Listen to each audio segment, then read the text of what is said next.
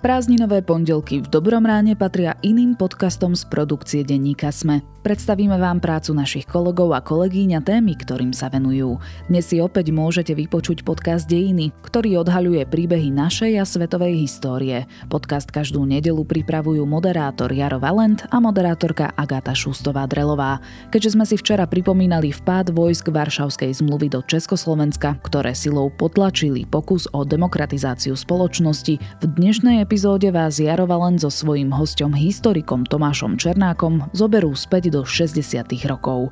Budú rozoberať, ako prišla a prebiehala tzv. Pražská jar a čo všetko v pádu vojsk predchádzalo. Ak sa vám bude podcast Dejiny páčiť, môžete ho začať odoberať vo vašej podcastovej aplikácii a nájdete ho aj na webe podcasty.sme.sk.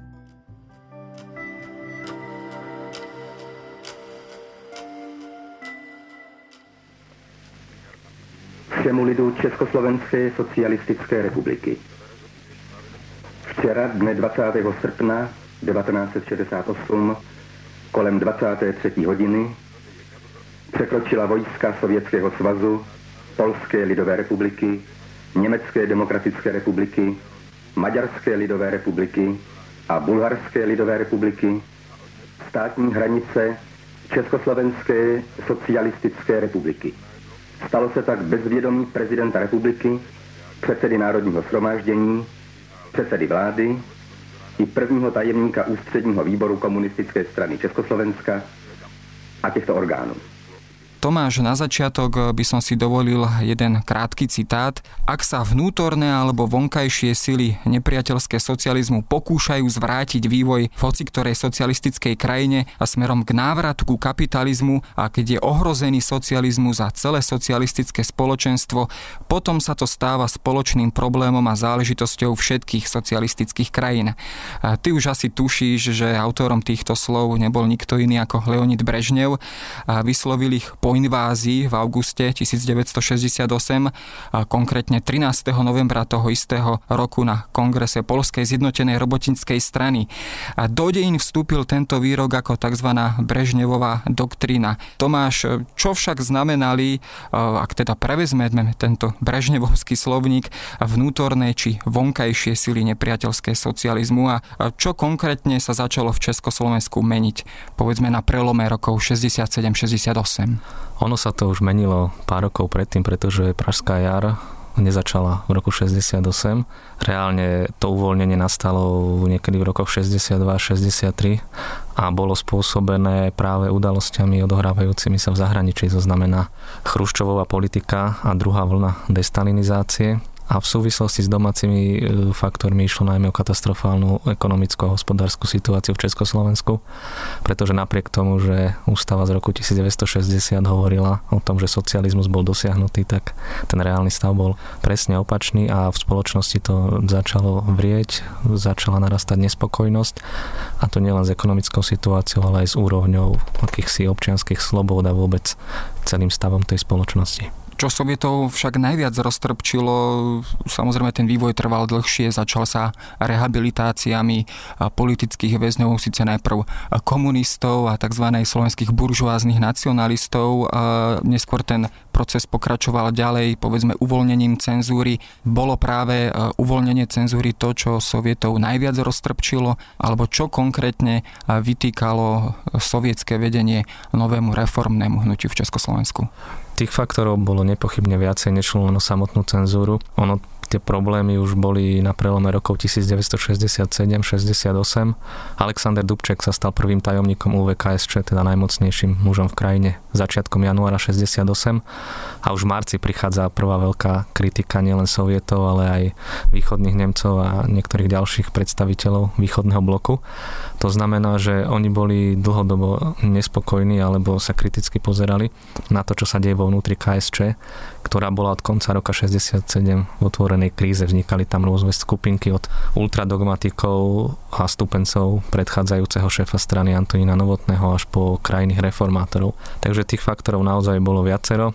No a keď sa uvoľnila cenzúra, tak naozaj ten masový pohyb a celá tá spoločnosť doslova vybuchla a tie reformy sa naplno rozbehli a v spoločnosti to vrelo a nikto nevedel predpovedať kam a kde sa to až dostane a kde sa to zastaví. Spomínal si Antonína Novotného, on bol prezidentom republiky a zároveň aj šéfom komunistickej strany, keď to takto povieme, čiže zastával obidve vlastne najvýznamnejšie funkcie v krajine. A napriek tomu, najmä teda v roku 67, bol už dosť nepopulárny, zvlášť na Slovensku. Prečo tomu tak bolo? Antonín Novotný patril ešte k tej starej Gotwaldovskej garde. Bol to človek, ktorý e, sa politicky formoval v 20. rokoch a potom zastával e, stranické funkcie blízko Klementa Gottwalda a celej tej jeho gardy. Bol to navyše človek, ktorý Slovensku vôbec nerozumel, ktorý pochádzal z Prahy, e, nemal k Slovensku žiadny vzťah, nerozumel jeho dejinám, problémom a tak ďalej. Musíme povedať, že správne predpokladal, že zárukou silného komunistického režimu je fakt, ak bude riadený z centra, ak bude to prísne centralisticky riadený systém. To znamená, že žiadne nejaké druhé centrum alebo nejaké autonómnejšie postavenie, a to nielen Slovenska, ale v jeho ponímanie Brna, Ostravy a iných krajov, neprichádzalo do úvahy. Považoval za jedinú vhodnú formu vlády silný centrálne riadený režim. Takže preto e, získaval na Slovensku z roka na rok viac a viac, nehovor nepriateľov, ale veľmi otvorných kritikov a Slovensko ho naozaj nemalo rado. E, dá sa teda povedať, že vlastne slovenské prostredie bolo tou platformou, ktoré odštartovalo Alexandra Dubčeka v jeho politickej kariére, ktorá teda v 68. išla, dá sa povedať, raketovým tempom, alebo tie nespokojné hlasy boli aj v samotných Čechách? Ako som spomínal, to Československo bola jedna krajina, bola centrálne riadená, takže ten reformný proces vznikal a rozvíjal sa tak v českých krajinách, ako aj na Slovensku. Možno na Slovensku mal väčšiu dynamiku a to práve preto, že Slovensko bolo ďaleko od Prahy, že ten novotného vplyv nebol na Slovensku až taký silný a najmä po nástupe Alexandra Dubčeka do funkcie prvého tajomníka UVKSS v roku 1963 pôsobil tu známe periodikum Kultúrny život, ktoré sa stalo platformou práve týchto kritických a reformných názorov a do ktorého publikovali nielen slovenská intelektuálna elita, ale aj česká. Z tohto dôvodu naozaj to Slovensko malo takú väčšiu dynamiku ale nemožno povedať, že české krajiny by nejak výrazne zaostávali. Tam takisto sa búrili intelektuáli, žiadali reformy, žiadali zmenu do vtedajšieho politického kurzu. Ale čím bolo Slovensko špecifické, tak to boli ešte slovenské národno-emancipačné snahy. Pretože v 50. rokoch bol spolu so slovenskými buržoáznymi nacionalistami odsudená aj myšlienka tej federácie. To znamená, že e, rovnakého postavenia Slovenska s českými krajinami a každý prejav alebo každá snaha o len minimálne zvýšenie právomoci slovenských orgánoch sa bral ako buržoázny nacionalizmus a bolo to týmto pojmom aj onálepkované. Takže v tej prvej polovici 60. rokov na Slovensku vytriskol aj ten národno-emancipačný proces a to bol tiež jeden z faktorov, prečo to Slovensko bolo dynamickejšie. Ústředního výboru komunistické strany Československa vyzývá všechny občany naší republiky, aby zachovali klid a nekladli postupujícím vojskům odpor. Proto ani naše armáda, bezpečnost a lidové milice nedostali rozkaz k obraně země. Předsednictvo ústředního výboru komunistické strany Československa považuje tento akt za odporující nejenom zásadám vztahu mezi socialistickými státy, ale za popření základních norem mezinárodního práva. Československý rozhlas se pokoušel prohlášení předsednictva ústředního výboru komunistické strany vysílat krátce před druhou hodinou ráno. Všechny vysílače, které však máme k dispozici, byly postupně vyřazeny z provozu a dosud ani nevíme, kolik z vás tuto informaci slyšelo. Skúsme si tak zrekapitulovať v krátkosti, k akým konkrétnym zmenám prišlo či už na prelome rokov 67-68, ale hlavne v marci a v apríli 68. Antonín Novotný teda najprv stratil e, vedúcu stranickú funkciu, neskôr e, odstúpil aj z pozície prezidenta. Ako po sebe nasledovali všetky tieto udalosti? Na jeseň 67 bolo jasné, že Novotný sa vo funkcii neudrží, lebo už sa dopustil takých prešlapov a tá kritika voči ňom bola tak silná aj vo vnútri komunistickej strany, že bol vo funkcii neudržateľný. On sa síce pokúsil to zvrátiť a pozval si do Prahy Brežneva, ktorý ale povedal to svoje známe eta vaše dielo, teda je to vaša vec. Začiatkom januára bol zvolený do funkcie prvého tajomníka UVKSČ Alexander Dubček, potom na jar 68 e, prichádza Novotný aj o svoju prezidentskú funkciu. Na Pražskom hrade ho nahradil armádny generál Ludvík Svoboda, čo bol e, dvojnásobný hrdina Sovietskeho zväzu a vôbec hrdina druhej svetovej vojny, takže u Sovietov mal celkom slušné postavenie. Vzniká nová vláda Oldřicha Černíka, ktorej súčasťou sa stáva napríklad aj Gustav Husák, ako podpredseda vlády, ktorý mal v kompetencii práve prípravu Federácie Československa a taktiež aj cirkevné otázky, čo bolo zaujímavé, pretože práve na prelome 40. a 50. rokoch Husák sa výrazne v úvodzovkách zaslúžil likvidáciu cirkvy na Slovensku, tak v roku 68 dostal príležitosť tieto svoje chyby napraviť. Potom v apríli vychádza aj tzv. akčný program KSČ, čo bol taký súbor, ja by som nepovedal, že ani nejakých konkrétnych návrhov a praktických opatrení, skôr taký súbor úvah, kam by mala tá spoločnosť a hlavne komunistická strana do budúcnosti smerovať, čo by sme asi chceli zmeniť a urobiť inak. Už toto rozdráždilo veľmi sovietov, nehovoriac už o tej uvoľnenej cenzúre a masovo-komunikačných prostriedkoch, ktorých e, dráždili asi najviac. V súvislosti s Pražskou alebo Československou jarou sa hovorí o reformnom procese, čo tieto reformy vlastne znamenali. Bola to demokratizácia alebo cesta k demokracii v pravom slova zmysle, alebo inými slovami uvažovala vôbec vtedajšia komunistická strana, že by v budúcnosti stratila svoju vedúcu úlohu, tak ako to bolo zakotvené vo vtedajšej Československej ústave. No, najmä dnes sa o roku 68 hovorí ako o snahe o nejakú demokraciu a demokratizáciu celej spoločnosti. Ono to je pravda len z časti. E, komunistická strana rozhodne nechcela stratiť svoju vedúcu to určite nie tomto prípade v roku 68 išlo len o reformu socializmu sovietského typu, teda odstránenie tých najkriklavejších nedostatkov a deformácií, ktoré sa vyskytli v rokoch predtým a najmä v 50. rokoch. Takže nerobme si ilúzie, že Alexander Dubček a jeho vôbec e, stranické vedenie chcelo obnoviť pluralitnú demokraciu. Nebolo tomu tak. E, chceli samozrejme zachovať vedúcu úlohu komunistickej strany, ale nechceli ju vynúcovať násilím. Chceli si ju, e, tak povediať, vynútiť rešpektom a úctom u obyvateľstvu. Chceli chceli dať aj ostatným politickým stranám možnosť a priestor na určitú participáciu na funkciách, najmä vo vláde. Plánovali uh, posilniť kompetencie vlády, teda aby sa nerozhodovalo o zásadných veciach len v úzkom stranickom centre, alebo naozaj tá vláda mala svoje kompetencie Mali v nej byť samozrejme zastúpení aj, aj členovia iných vtedy povolených nekomunistických stran, ale tá komunistická strana by si stále držala to posledné slovo a dávala na to akýsi pozor, aby to kontrolovala. Toto bol akýsi e, cieľ toho reformného procesu, plus e, v ekonomickej reforme sa začalo hovoriť o povolení malého podnikania, malo sa e, ľahšie dať vycestovať na západ, tie kontakty mali byť intenzívnejšie,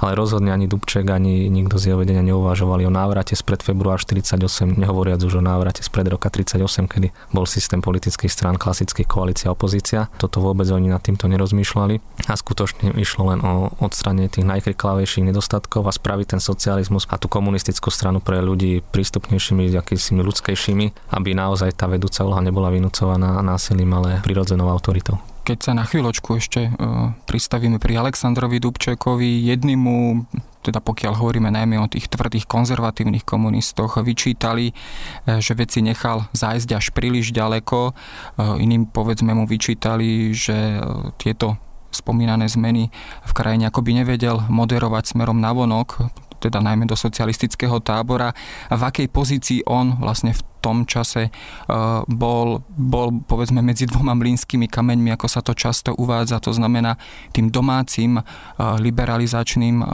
hnutím a prostredím a naopak po druhej strane takým tým tvrdým brežnevovským kladivom, aká tá pozícia jeho naozaj bola. Dá sa to aj tak povedať, že musel neustále lavírovať a byť medzi dvomi kameňmi. Musíme si uvedomiť jeden fakt, Československo bolo v tom čase stále sovietskou guberniou a tie mantinely, čo je dovolené a čo nie, nastavovali v Moskve a Dubček musel medzi tým lavírovať. Ten reformný proces e, sa vedeniu strany naozaj začal vymykať spod kontroly, pretože od jary 68 vo spoločnosti ten prúd až taký živelný, doslova to bol ako výbuch sopky a nikto nevedel, kde sa to zastaví. Začala sa pripravať obnova sociálnej demokracie, vznikali kluby angažovaných nestranníkov a klub 231, čo boli politickí väzni. Občianská spoločnosť sa začala angažovať aj mimo komunistickej strany. Média prinášali neustále reportáže, ktoré boli dovtedy nemysliteľné. Kritizoval sa sovietský zväz a politika východného bloku roku a toto Sovietov eminentne dráždilo. Dubček na druhej strane mal veľkú popularitu medzi obyvateľstvom. Teda myslím si osobne, že on, neviem či nechcel, ale bál sa urobiť nejaký zásadný krok, najmä tie kroky, ktoré vyžadoval e, od neho Brežňov, pretože vedel, že tí ľudia mu veria, že stoja za ním a kladajú do neho nádeje a v takej situácii naozaj ťažké ísť proti ním. Takže myslím si, že skutočne tam bol aj tento faktor. Nehovoriac o tom, že on si myslel, že to naozaj zvládne, že to ukočíruje a spoliehal sa v tomto smere na pripravovaný zjazd komunistickej strany, ktorý mal prebehnúť v septembri. Myslel si, že teda tam získa podporu pre svoju politiku a že sovieti uvidia, že žiadna kontrarevolúcia tu není, že ten pohyb je podporovaný členmi komunistickej strany, že na to už nemal čas, keďže prišla invázia. No a samozrejme tu sa ponúka otázka, či od prípravách k invázii ktokoľvek eh, z našich československých politických predstaviteľov vôbec mal nejaké tušenie. Konec koncov boli tu určité signály, boli tu stretnutia na najvyššej úrovni, napríklad v Čiernej nad Tisou, eh, začiatkom augusta 68. Konec koncov odohrávali sa aj vojenské cvičenia, jedno z nich aj eh, v Československu na Šumave. Boli československí politickí predstaviteľia natoľko naivní, že všetky tieto signály a znaky nevnímali vnímali alebo žili v, v naivnom presvedčení. Neviem, či možno hovoriť o naivite, skôr si myslím, že v prípade Dubčeka si to nechcel pripustiť, že možno vo svojom vnútri s touto alternatívou počítal, ale nechcel si ho pripustiť. Tie prípravy na inváziu stiahajú až do povedzme februára, marca 68, to znamená len 3 mesiace po Dubčekovom nástupe, kedy prichádza aj prvá veľká kritika na stretnutí v Drážďanoch a už v tomto období sa pripravujú plány na vojenskú intervenciu. Samozrejme, bolo to len jedna alternatíva, tá najkrajnejšia. Najmä Brežnev ju veľmi nechcel použiť a spoliehal sa na politické riešenie celej krízy. To znamená, že sa mu podali Dubčeka presvedčiť, aby prijal také opatrenia, ktoré po ňom sovieti požadovali. Že Dubček naozaj e, to nespravil, e, tých schôdzok bolo viacero, najznámejšie je teda Čiernej nad Tisou, potom 3. augusta v Bratislave, ešte predtým bolo stretnutie v Moskve, potom sa krátko pred inváziou 17. augusta tajne Dubček stretol s maďarským vodcom Janošom Kádarom v Komárne, kde ho Kádar spracovával, aby prijali tie opatrenia, lebo tu hrozí niečo zlé. Práve po tomto stretnutí, keď Kádar prišiel referovať Brežnevovi, tak sa definitívne rozhodlo o tom, že skutočne sa pristúpi k tomu krajnému riešeniu a nastane otvorená okupácia krajiny. Správy telefonické říkají, že před budovou ústředního výboru jsou cizí jednotky. Ujišťujeme vás, že dokud budeme mít technické prostředky, splníme svou povinnost a budeme vás informovat o všem, co se děje po obsazení naší republiky jednotkami Varšavské smlouvy a tlumočit rozhodnutí jediné legální vlády a Dubčekova vedení strany, kterému ještě pořád věříme. A já bych vás v této chvíli informoval, že podle zprávy, kterou jsme právě dostali, jsme odříznuti na našich státních vysílačích snad v této chvíli nemluvíme jen do větru, snad ještě rozhlas po drátě zústáva k naši dispozici. Skúsme sa ešte vrátiť eh, k prelomu rokov, alebo ešte možno k roku 1967. Eh, často sa spomína v súvislosti s Pražskou jarou tzv. slovenské predjarie. Eh, ty si to v krátkosti spomenul. Čo konkrétne sa začalo na Slovensku ešte meniť, povedzme, skôr pred tou tzv. Pražskou jarou? Aké konkrétne zmeny tu, povedzme, aj v komunistickej strane Slovenska nastúpili?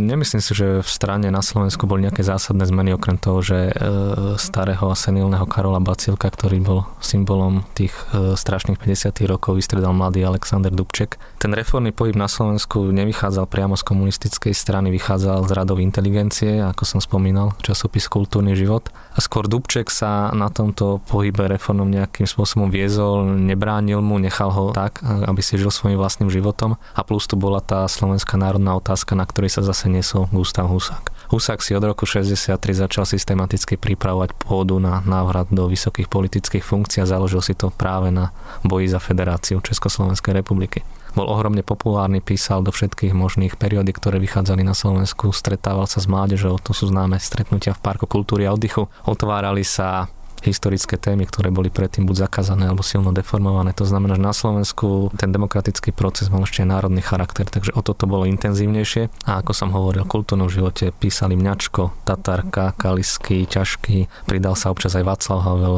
Pavel Kohout, takže naozaj kultúrna slovenská elita prispievala do tohto časopisu a takmer každé číslo rozúrilo Antonína Novotného a potom slovenskí komunisti to vždy museli žehliť nejakým spôsobom, ale jednoducho ten reformný proces bol naštartovaný a bol takmer zo dňa na deň silnejší a silnejší.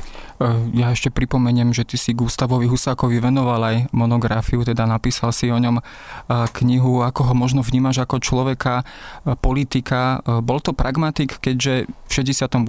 na jar 68 bol ešte vnímaný ako jeden z predstaviteľov tohto reformného hnutia. Potom sa z neho stal normalizátor.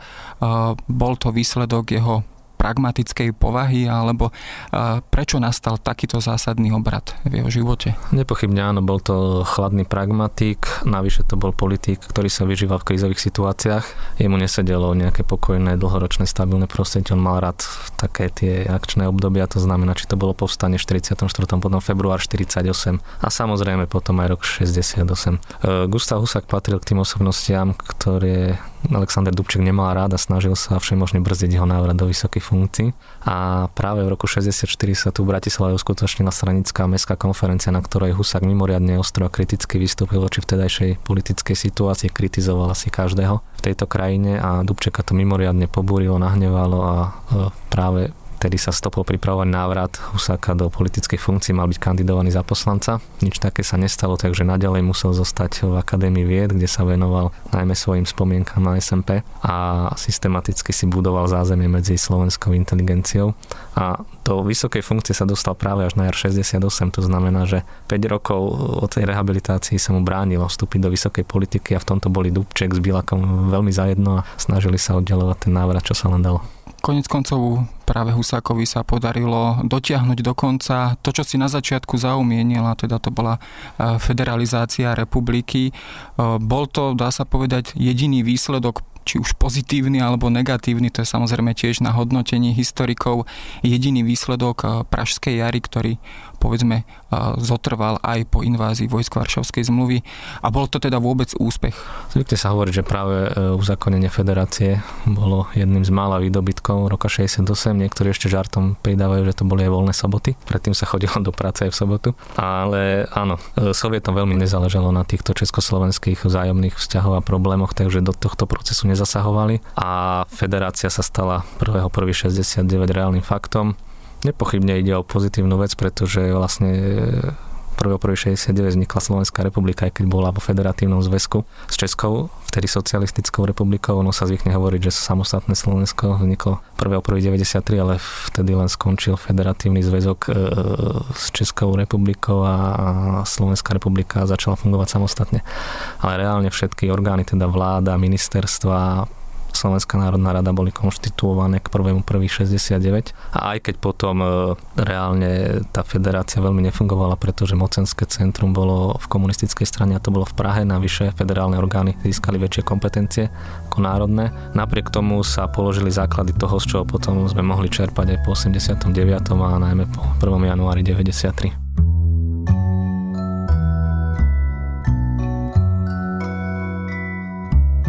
Počúvali ste podcast Dejiny denníka Sme o slovenskej a svetovej histórii, ktorý pripravuje Jaro Valent a Agáta Šustová-Drelová. Nezabudnite ho začať odoberať vo vašej podcastovej aplikácii, aby ste nepremeškali žiaden nový diel. Do počutia zajtra.